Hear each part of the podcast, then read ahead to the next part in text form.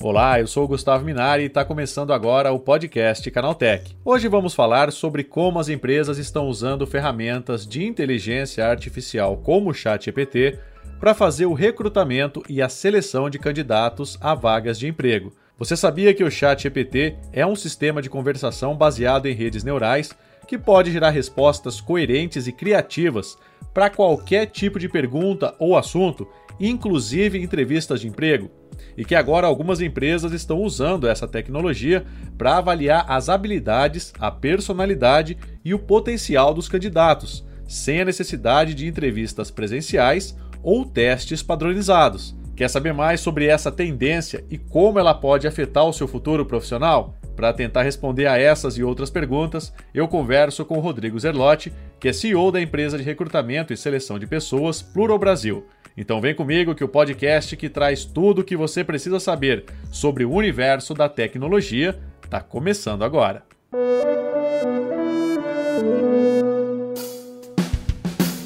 Olá, seja bem-vindo e bem-vinda ao podcast Canaltech, o programa que atualiza você sobre tudo o que está rolando no incrível mundo da tecnologia.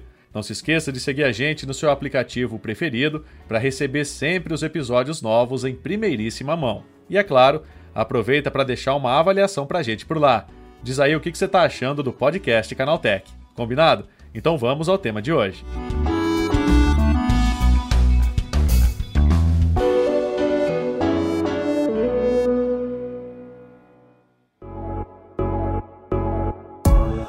Os avanços dos programas de inteligência artificial, Profissionais que atuam na área de recursos humanos também foram afetados, exigindo novas habilidades na hora de lidar com novas tecnologias, na busca por pessoas cada vez mais qualificadas. Com o surgimento dos sistemas de IA generativa como o ChatGPT, veio também a oportunidade de usar essas ferramentas para agilizar o processo de recrutamento e a seleção de candidatos a vagas de emprego. Mas será que o mercado está preparado para esse tipo de mudança que promete revolucionar a forma como futuros trabalhadores serão contratados? Quem vai explicar isso para a gente é o Rodrigo Zerlotti, da Plural Brasil. Eu acho que o mais importante aqui é entender é um pouco a evolução da inteligência artificial, né? Algo que a gente fala aí alguns, já há alguns anos, mas o importante é entender é, qual que é o tipo de engenharia que estaria pronto para ser utilizada de uma forma, vamos dizer assim, coerente. Então a gente montou a plataforma preparada para plugar uma, uma inteligência artificial de mercado e não desenvolver a nossa própria. Isso era importante porque a gente sabia que o esforço para fazer algo consistente vinha de grandes centros, com muito investimento. Como você viu aí que tem aí no mercado uma ChatGPT ou um BART da Google com bilhões de investimento.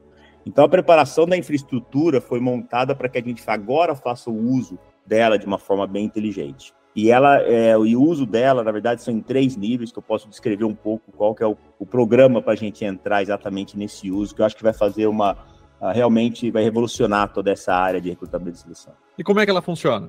Então a gente tem uh, praticamente três pontos de contato que a gente está colocando na plataforma. O primeiro é que a gente começou a lançar já essa semana dentro da Pluro, que é auxiliar a de RH. Nesse nível é onde a pessoa de RH está propondo uh, o que ela está procurando no mercado. Exemplos do que já, já está hoje funcionando, né? Na preparação de uma oferta de trabalho. Então, como é que eu preparo uma descrição de uma vaga com auxílio de ferramentas desse tipo? Então, foi lançamos aí essa semana, onde você, na verdade, só dá parâmetro para a vaga, o que você gostaria de ter, e automaticamente a inteligência artificial te cria uma descrição de vaga bem uh, detalhada, com qualificações e assim por diante. Uh, no próximo nível, quando você está preparando uma oferta, existem testes, testes de lógica, testes descritivos. Aí também vai ser lançado agora já em três semanas, já estamos começando a fazer os testes, onde a, a, a mesma engenharia de, de, de, inteligência te auxilia a criar os testes. Então, por exemplo, você quer fazer um teste de lógica, você pode, na nossa plataforma, você faz os parâmetros. Um teste de lógica, com nível de é, determinado nível que você quer, simples, médio, né, difícil, e automaticamente ele cria esse teste para você já com, com as respostas onde você onde sai automaticamente para uma oferta de trabalho. E também testes descritivos. Você falar, baseado nessa descrição e baseado no que eu procuro, me cria uh, testes de cinco perguntas descritivas que vai me auxiliar nessa qualificação de candidato. E o sistema também faz isso automaticamente. Óbvio que, né, eu sempre digo que esses sistemas eles estão se auxiliando. A gente tem que pensar a inteligência artificial como se fosse um auto, um, um copilot, né? O piloto é sempre o ser humano. Você, na verdade, está usando essas ferramentas para te ajudar fazer o seu trabalho melhor. E quais são as vantagens para o setor de RH? Então, para o RH, então são três, são, são essas duas vantagens. A primeira é eficiência. Então, você consegue colocar uma proposta de trabalho de uma forma muito mais uh, coesa com o que você está procurando. Uh, então, é eficiência de trabalho. Então, em vez de você estar tá gastando tempo, por exemplo, pensando em decisão de vaga, esses sistemas te ajudam. Uh, no segundo nível, é na avaliação de candidatos. Uma vez que você fez a sua oferta, e a nossa plataforma faz cruzamento, por exemplo, de cursos, né? Então, uma das coisas que você prepara é me dar os cursos automaticamente para essa vaga que ajudaria o candidato a se preparar. E aí, qual que é o próximo passo? Uma vez que eu pus oferta, eu preciso avaliar candidatos. Então, aí é uma outra área onde a inteligência artificial te ajuda. Então, por exemplo, né, você pode fazer os dados, uh, dado, dado essa criação que você fez das vagas, como é que você olha os candidatos que estão entrando nessa vaga? Aí eu colocaria um cuidado. Como eu disse, é um co-pilot, né? Ele não é um pilot. Existem estratégias hoje no mercado perigosíssimas, onde você elimina candidatos baseado em inteligência artificial. Nós, da Pluro, acreditamos que esse não é a forma correta de usar. Por quê? Porque você pode criar uma, vamos dizer assim, um bias, né? Que a gente chama, ah, porque a inteligência artificial está fazendo esse corte. Então eu digo que ele te ajuda, ou seja, priorização, esses aqui são mais são melhor qualificados ou não, mas sem bloquear a candidatura. Então, dá uma eficiência também de você analisar, por exemplo, eu falei dos testes descritivos. Hoje, a inteligência artificial te ajuda a corrigir testes descritivos. Não necessariamente você precisa, ele pode ranquear quem foi melhor, mesmo em testes descritivos, não só em testes exatos. E, obviamente, você também pode, preparando para uma entrevista, ele te colocar o que a gente chama de scorecard, ele te preparar baseado no candidato e na vaga, quais seriam as melhores perguntas para você fazer dentro do scorecard para você fazer a votação. Aí tem os outros dois níveis, porque a gente não pode pensar em recrutamento só olhando para o lado da empresa de RH. A gente tem que olhar do lado do candidato também, que está sofrendo também dentro desse mundo para conseguir uh, um emprego. Então aí é onde, como a gente, a gente na verdade é uma plataforma, né? A gente tem, é, na verdade, três entidades na plataforma. De um lado as empresas, do outro lado o candidato, e quem faz movimentar isso são é, ofertas de emprego e cursos. Então, no segundo nível, Gustavo, é, o, o, que é importante é usar para ajudar os candidatos a é, entrarem nas, nessas, nessas vagas. Então, aí é um outro esforço que nós estamos fazendo, que é a presença é, do candidato dentro da plataforma. E ele começa desde o comecinho, onde como é que a plataforma pode ajudar você a preparar o seu CV. Então, né, hoje a gente você lembra aí, você deve ter preparado CV, né? Você pega uma template e cria CV. Pode ser uma coisa muito mais interativa.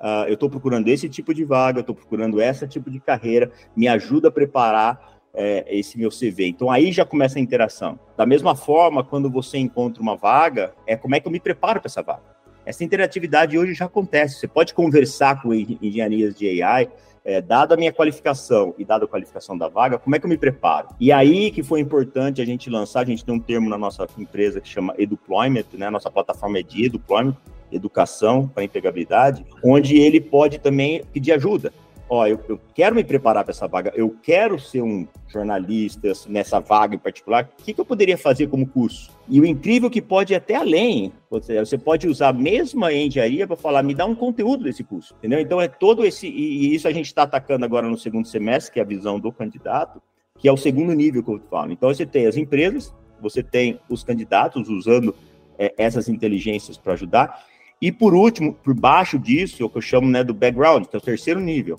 é a gente, como plataforma, olhando essas coisas acontecendo e ajudando os dois com inteligência. Então, por exemplo, na empresa, eu já posso fazer uma varredura de candidatos e falar para essa vaga, esses daqui já são mais qualificados, porque você não convida eles para participar da sua vaga.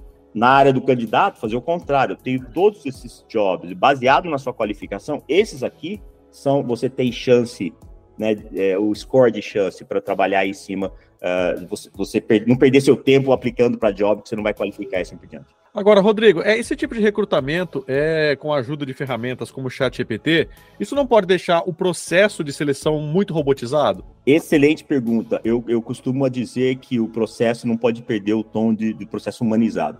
Aliás, isso é uma das maiores críticas que existe no, no sistema de recrutamento, quando eu uso, como eu falei anteriormente, o uso do AI como decisor.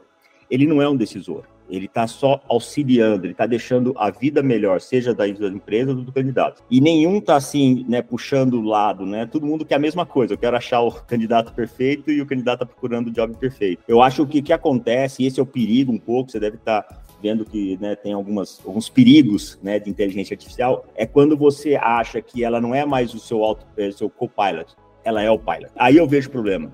Eu acho que a gente tem que, como ser humano, a gente tem que entender, eu estou lá por uma razão, seja eu no, no RH ou, no, ou, como candidato, e eu tenho que usar dessas ferramentas para te auxiliarem a fazer o melhor. Então, no candidato, é como é que eu consigo me mostrar da melhor forma possível para essa empresa ter mais chance. Por exemplo, a gente tem vídeos na nossa, na nossa plataforma. Por que é importante o vídeo? Porque eu sou um ser humano, como eu me apresento, como eu falo, não, não vai estar necessariamente escrito dentro de um CV. Isso é importante. E do lado da empresa, tomar cuidado que no final, e você sabe, recrutamento tem disso, né? Tem o, ainda o feeling humano, né? Eu sei que esse aqui, baseado em hard skill e soft skill, vai, vai, vai me ajudar. Então a gente costuma dizer que tem que tomar um pouco de cuidado com tecnologia, seja com inteligência artificial ou até com teste comportamental, que é uma, um, vamos dizer assim, um, né, é utilizado muito nisso, para que você tomar cuidado para não uh, uh, bloquear, vamos dizer assim, deixar a máquina bloquear a, as oportunidades, tá? Então esse é o uso. O uso tem que ser muito, tem que ser muito focado em não fazer bloco e ajudar no engajamento. Então eu falo, AI tem que ajudar no funil de engajamento, não de bloquear. Um exemplo, na nossa plataforma, a gente nunca cancela um candidato para uma vaga. A gente só está dando ferramentas para ele se mostrar no melhor uh, caso possível dentro dessa candidatura. Então, é, é, é, importante, eu acho que não só no recrutamento, mas em todos os processos, é tomar cuidado para não deixar a inteligência artificial virar o piloto. Aí, aí a gente pode ter mais problema. Ou seja, o feeling do recrutador ainda é muito importante, né? É, é, é, é, crítico, né? É crítico. A gente tem dentro da nossa empresa serviço de recrutamento aliado à plataforma, porque a gente acredita que muitas empresas, por exemplo, pode falar, eu, eu preciso achar o candidato ideal, não é só, não é só apertar um botão. E, e esse, é, esse é um, um, contexto um pouco até mais filosófico, né, Gustavo, do que a gente está conversando muito, vão, vão tirar meus empregos, né, e assim por diante. Eu acho que é uma, é uma mudança, por de paradigma, então mesmo para a pessoa de RH, é usar o que ela é mais expert, é entender a cultura da empresa, entender o que a empresa está buscando e ter esse feeling baseado no que a tecnologia te ajudou para trazer os candidatos, é, como você pode a, achar o melhor. E no meio de tudo isso tem os soft skills, ou tem algumas outras coisas que até é, aumentaram muito a necessidade de pós-Covid, assim por diante, né? Trabalho remoto, onde o ser humano ainda tem esse feeling maior ainda, não é? Não dá para você só fazer teste A, teste B, inteligência artificial, de, de match, de qualificação, já sei quem é a pessoa. Nós somos seres humanos, né? Então o processo tem que ainda continuar a ser humanizado. Agora, Rodrigo, é, as pessoas, ou, né, ou os futuros candidatos, eles precisam ter medo desse novo sistema de seleção? Ah, pelo contrário, é. eu vou te dar um exemplo de algo que, inclusive, né, a gente já fez esse teste e está funcionando muito bem com a nossa plataforma. Uh, e, nesse caso, em particular, com o chat GPD, mas não precisa ser, pode ser com BART, pode ser com outra inteligência. Então, eu sou um candidato e eu estou à procura de emprego. Vamos supor que eu sou, eu quero um emprego de desenvolvedor PHP. Vou dar um exemplo aqui qualquer, tá? Então eu falo, me dá a descrição de um, de um desenvolvedor PHP.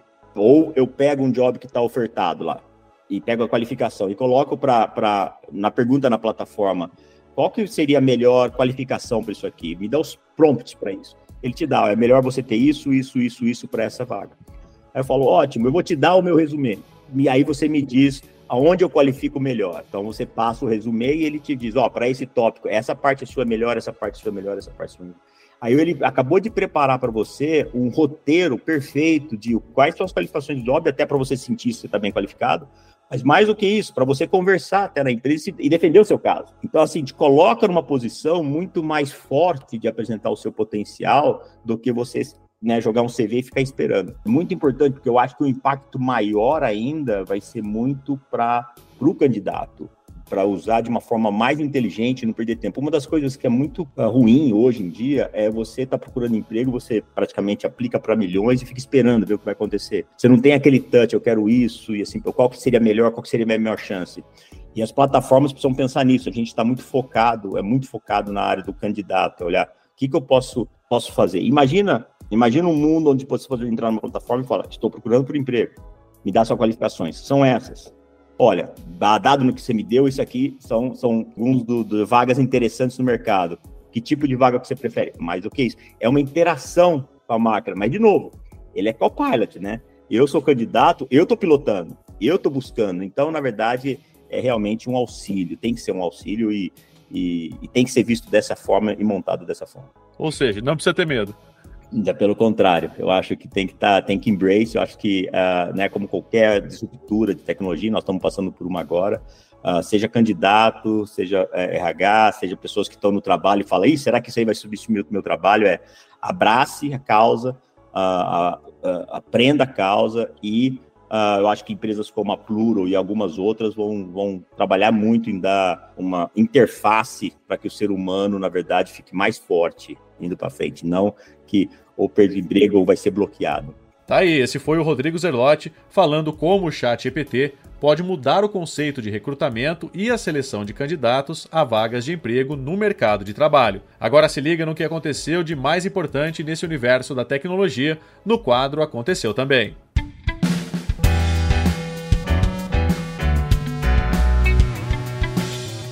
Chegou a hora de ficar antenado nos principais assuntos do dia para quem curte inovação e tecnologia.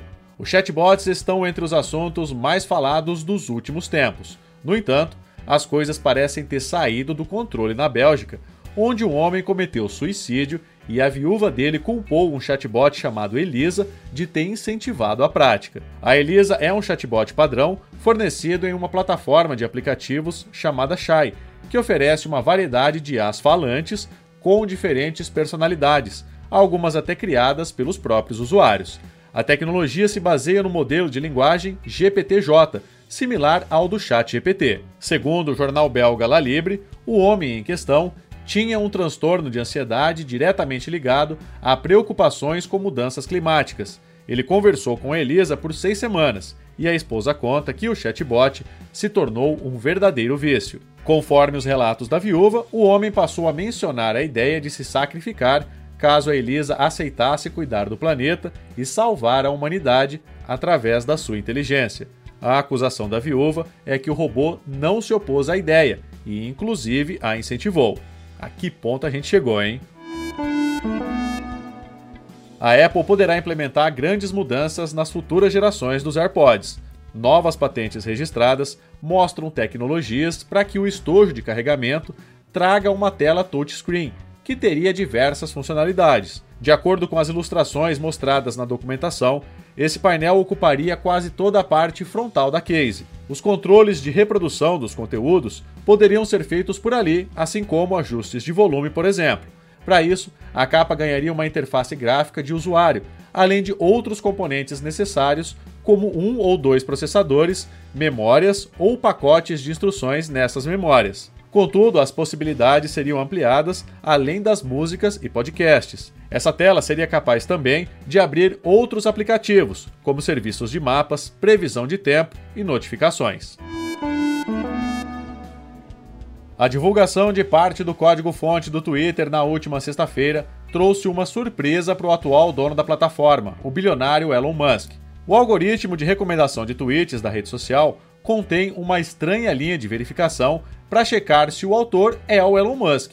Além de Musk, o código tem rótulos para informar se o autor é um usuário avançado ou um político dos partidos republicano ou democrata. Em uma participação no Twitter Spaces, Elon Musk respondeu a usuários que o questionaram sobre esses rótulos no código da plataforma. O bilionário disse que achou estranho e que foi a primeira vez que teve conhecimento sobre isso. Será, hein?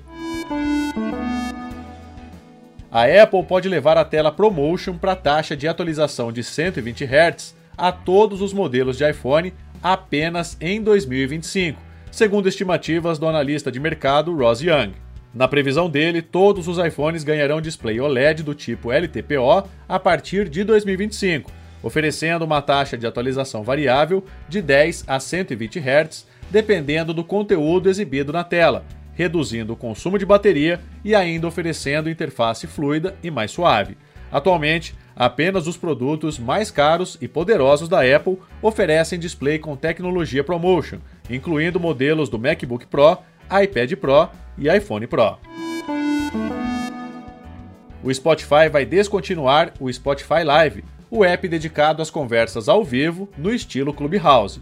A companhia confirmou a decisão e afirmou que vai explorar novos recursos para papos ao vivo na plataforma principal. O Spotify Live é a versão renomeada do antigo Green Room e existia desde abril de 2022, quando a empresa embarcou as funções de conversa em áudio para o app principal. Em dezembro, o Spotify já havia demonstrado sinais de arrefecimento no formato de conversas ao vivo, quando a companhia encerrou a produção de vários programas. Apesar da desativação do app dedicado, as lives de áudio do Spotify seguem disponíveis no aplicativo principal.